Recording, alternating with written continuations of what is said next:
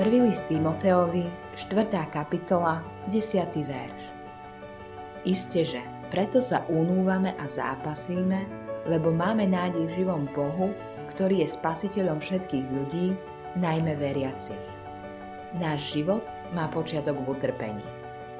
Životná cesta človeka je poznačená bolesťou a tragédiami a naše životy končia po boku nepriateľa zvaného smrť.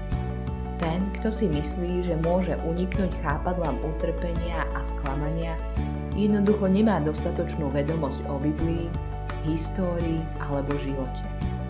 Majstrovský hudobník vie, že slávu a uznanie predchádza utrpenie. Pozná hodiny, dni a mesiace vyčerpávajúceho cvičenia a sebaobetovanie, ktoré stoja za jednou hodinou dokonalého prevedenia keď je jeho majstrovstvo vyzdvihnuté. Študent vie, že roky štúdia, núdza a seba zaprenie predchádzajú víťazoslávny deň promócií a vyznamenania.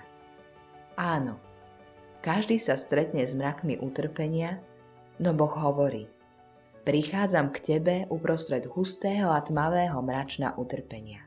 Skrze vieru môžeš vidieť jeho svetú tvár aj uprostred búrky. Boh má vo všetkom utrpení svoj plán a zámer. Modlitba dňa Nebeský Otec, pomôž mi pamätať na to, že žiadne moje utrpenie nie je nadarmo.